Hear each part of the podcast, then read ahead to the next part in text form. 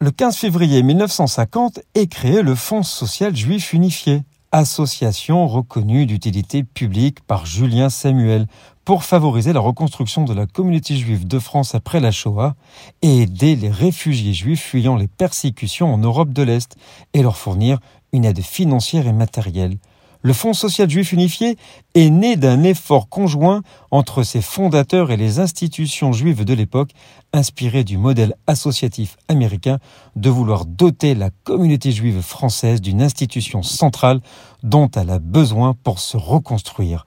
Elle est impliquée dans des projets sociaux, culturels et éducatifs et aussi dans des collectes de fonds. Quelques chiffres uniquement en social. Le FSJU c'est plus de 60 000 bénéficiaires, 16 000 familles aidées et 58 millions d'euros versés depuis l'an 2000. Pour faire un don ou simplement donner de votre temps, rendez-vous sur fsju.org et n'oubliez pas, votre cœur a toujours raison. Nous sommes le 15 février.